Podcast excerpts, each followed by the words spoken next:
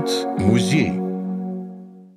Добрый день, слушатели подкаста Музея города Кирова-Чепецка. Сегодня мы поговорим о такой теме, как эвакуация. Эвакуация. В лексикон поколения военного времени это слово ворвалось так же, как и война. Эвакуация. Это была трагедия тысячи семей – это был огромный подвиг, это была невероятно по своим масштабам и эффективности операция, примеров которой не знала мировая история. По существу на новое место были перевезены тысячи предприятий, которые практически с колес начали выпускать военную продукцию, был создан огромный, мощный военно-промышленный потенциал воюющей державы. Но кроме того, у эвакуации есть еще и человеческое измерение, когда тысячи и тысячи людей были оторваны от родного очага и поехали в неизвестность. В том числе поехали и к нам, в Кировскую область. Уже в первые дни войны Совет народных комиссаров СССР принял постановление о перемещении в тыл из прифронтовой полосы промышленного оборудования и основных кадров – Тогда же был создан специальный совет по эвакуации под председательством Шверника. В постановлении Совета перечислялись материальные ценности, которые следовало вывозить в первую очередь, и организации, ответственные за эвакуацию. В Кировскую область с начала войны хлынул поток эвакуированных, преимущественно из Ленинграда и Ленинградской области – в результате уже в 1941 году каждый десятый житель Кировской области был из эвакуированных. В самом областном центре эвакуированным в это время вообще был каждый третий житель. По существовавшему тогда порядку эвакуированные предприятия прибывали на строительные и промышленные площадки своих ведомств. Поскольку у нас до войны начинали строить бумкомбинат – бумажный комбинат, то сюда были эвакуированы оборудование и часть работников Сяського и Каменского предприятий целлюлозно-бумажной промышленности. Директором строящего Чепецкого бумкомбината после перевода прежнего директора Николая Дмитриевича Гардинга в Москву был назначен Николай Нилович Шаверин, прежний директор Сяського бумкомбината. Условия директорского быта были спартанскими – Жительница деревни Болезино Таисия Ивановна Катаева вспоминала, что директор поселился у них в чулане, обил стены коробками, построил там печку.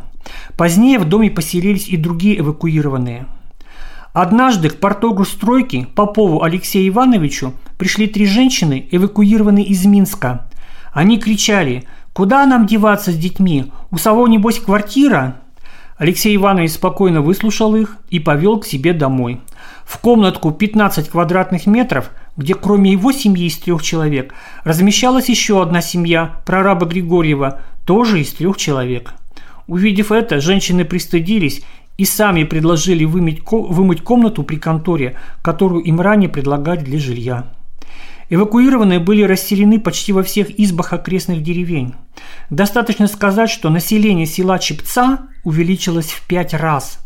Одна из жительниц деревни Заринцы, ныне это улица Луговая и район Боевского микрорынка, вспоминала, что в их избе иной раз ночевало 20 человек. И на столе, и под столом, и на лавках, и под лавками, на палатях, на печи, а на полу некуда ступить было – в летнее время обживали чуланы и сараи.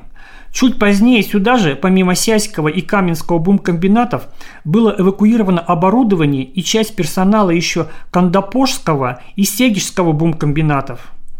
Впрочем, строительство бумкомбината у нас не состоялось. В 1942 году его строительство заморозили, тогда было не до него.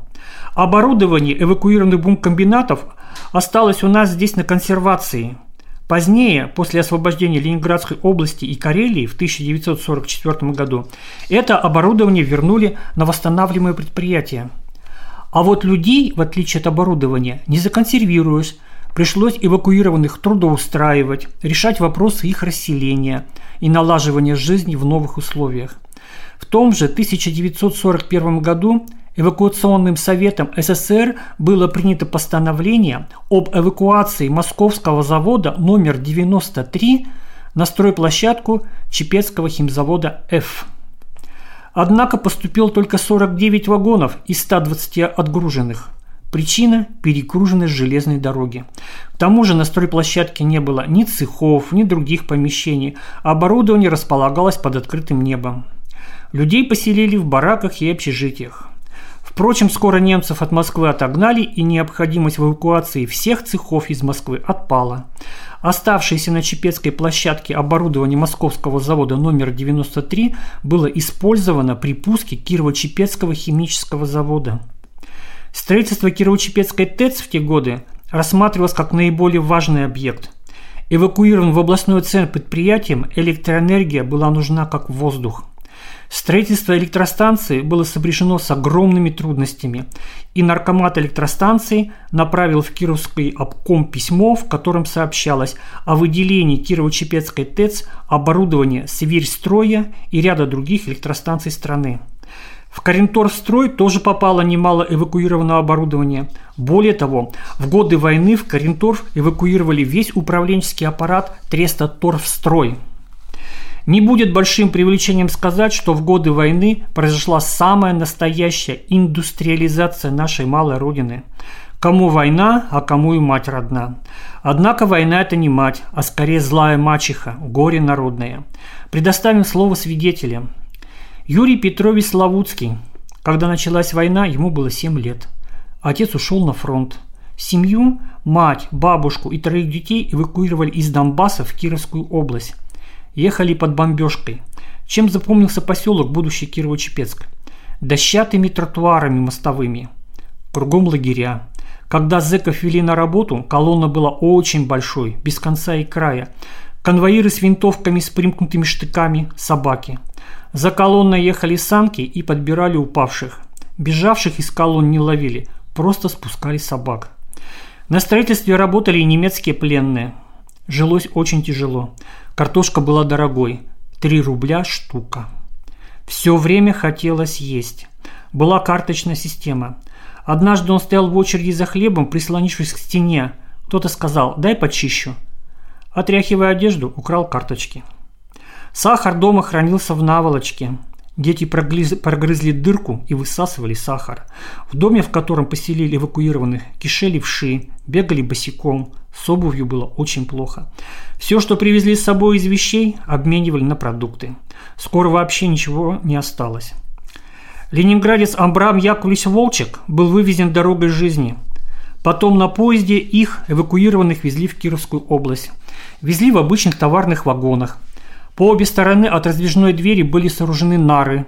Посередине высокая кругло-железная печка-буржуйка, которую непрерывно топили – Тепло было только возле печки, а на нарах, особенно возле стен, покрытых инем, было холодно, как на улице. На крупных станциях кормили и выдавали сухой паёк. Эшелоны с эвакуированными старались на станциях ставить подальше от вокзалов. Как только поезд останавливался, из вагонов вылезали больные, изможденные люди, исправляли естественные надобности тут же у вагонов. Зачастую невозможно было определить возраст человека – Молодые еще люди выглядели как старики. Потом на поезде добирались до станции Бумкомбинат, а далее пешком по путям до деревни Цепели, куда еще раньше была эвакуирована его семья, мама и маленький брат. Вряд ли бы он добрался, сил уже не было никаких, если бы случайно встретившиеся люди не дали ему кусочек хлеба, настолько у него был жалкий вид. Как ни старалась мама его выходить в цепелях, продавая последнее, что у нее было в Каркино. Сделать это было очень трудно. Жили в проголодь. Люди, что могли, даже то, что было на них, меняли на продукты. Мама ему рассказала, что несколько эвакуированных, поменяв золотые украшения на продукты, с голоду набросились на еду и умерли. В конце концов пришлось ему лечь в больницу. На острую дистрофию наложилось еще и воспаление легких. Из госпиталя он вернулся уже в поселок Тец. Он вспоминал – когда наша повозка въехала в поселок, первым значительным зданием, которое я увидел, оказался кинотеатр «Заря». На месте этого деревянного здания, дожившего до 70-х годов 20 века, позже разместился ИВЦ химкомбината. В Бумовском доме нам выделили комнату около 12 метров. Дом двухэтажный, на самом берегу Вятки. посередине коридор, а от него во все стороны маленькие комнатки. И это было по военной паре еще вполне комфортное жилье. Когда привезли эвакуированных из Эстонии, в первом эшелоне более 70 человек, у которых не было ни продуктов, ни вещей, то пришлось мобилизовать тецовских комсомольцев и на крутом берегу Вятки под руководством геолога Шумова копать землянки. А пока всех женщин и детей устроили по избам колхозников. Наши комсомольцы по-товарищески отнеслись к эвакуированным эстонцам. Не понимая их языка, дружески похлопали по плечам, угощали папиросами и махоркой. Голодных эвакуированных эстонцев сразу накормили. Сначала напекли картошки, потом рыбаки из Чепецкого колхоза привезли рыбы свежего улова, наварили ухи, в столовой дали хлеба, из Кирова привезли постельное белье. Матрасы набили мелкой стружкой, взятой в столярке. В первый же день построили 15 землянок, во второй – 20. Очень быстро вырос целый поселок землянок.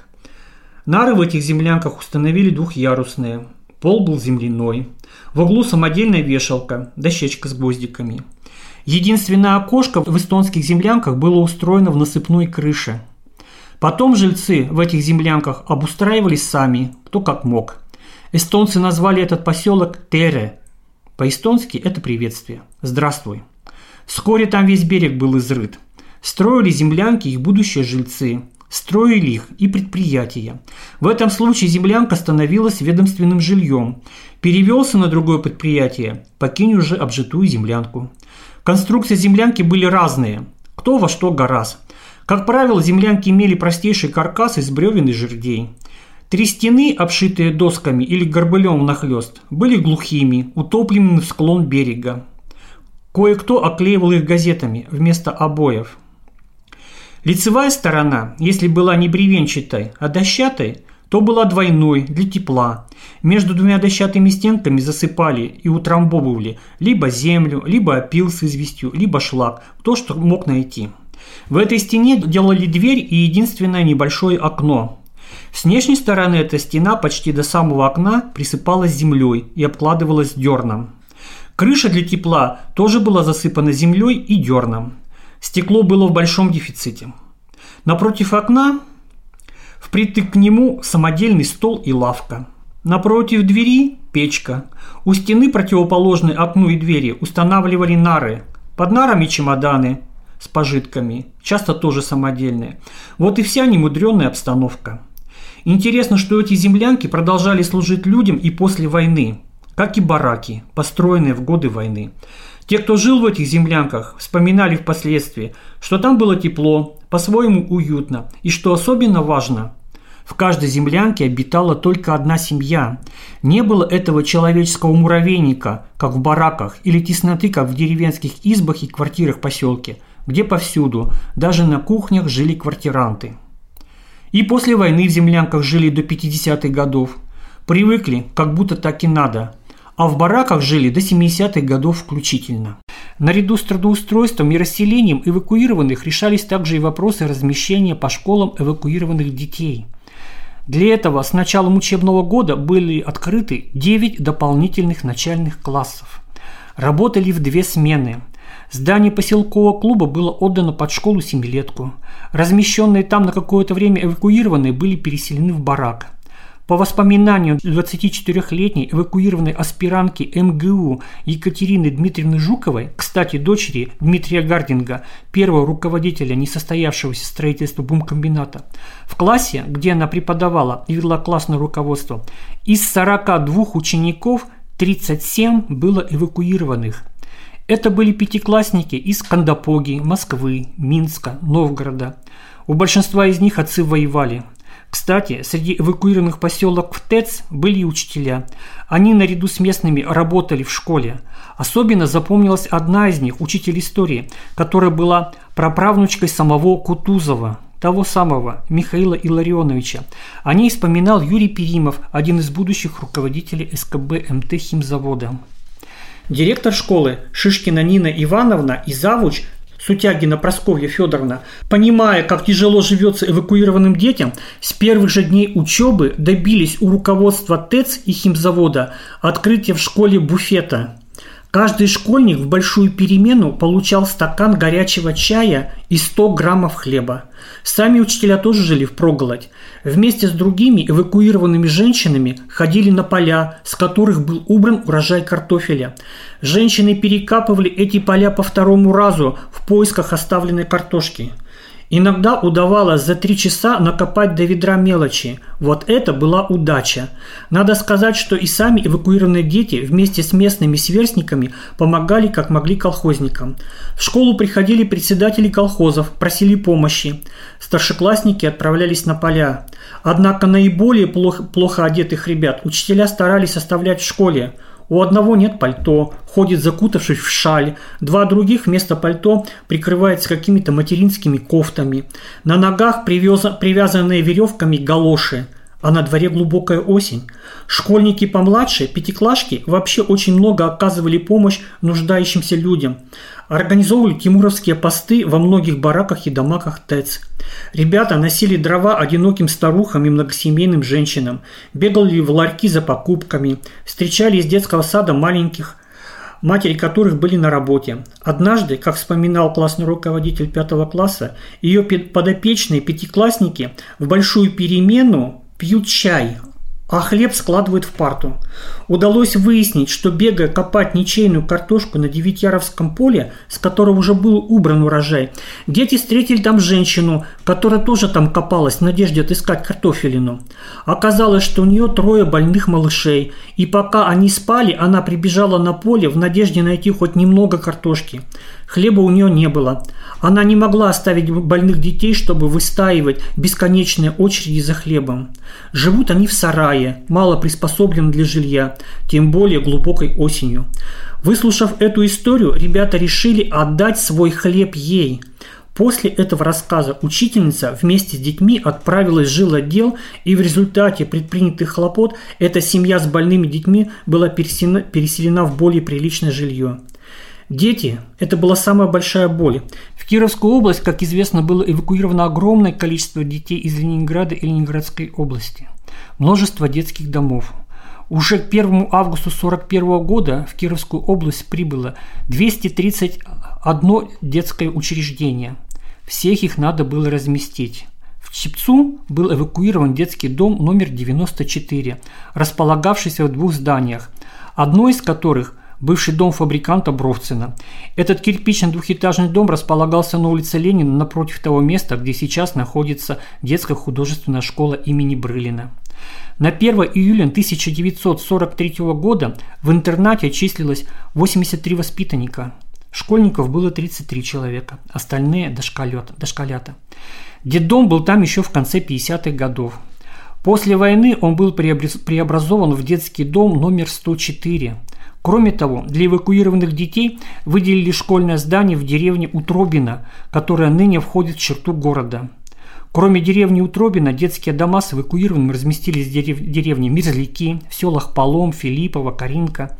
Деревенские жители несли обездоленным детям продукты, одежду, постельное белье, мыли, обстирывали, отогревали душевным теплом.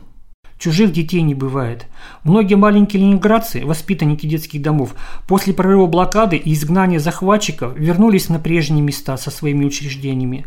Но кое-кто остался здесь, в наших детских домах, связав свою взрослую жизнь с выросшим здесь новым городом.